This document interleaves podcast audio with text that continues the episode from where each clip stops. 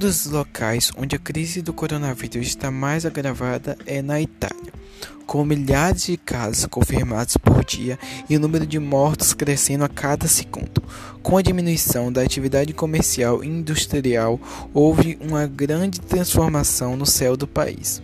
Imagens de satélite conseguem calcular a incidência de dióxido de nitrogênio, mostram que, após um mês de quarentena, os níveis de poluição caíram de maneira impressionante na Itália, local onde a crise da doença está mais intensa. Desde o aumento de mortes pela Europa, que se mantém em quarentena, houve uma grande redução de poluição no continente. Isto também está acontecendo na China, em Wuhan, por exemplo. Lembrando que o dióxido de nitrogênio é um composto químico formado por um átomo de nitrogênio e dois de oxigênio, e suas principais fontes são os automóveis, usinas siderúrgicas e incêndios. Ele é tóxico tanto para as pessoas e animais quanto para o meio ambiente, podendo provocar infecções respiratórias e chuvas ácidas.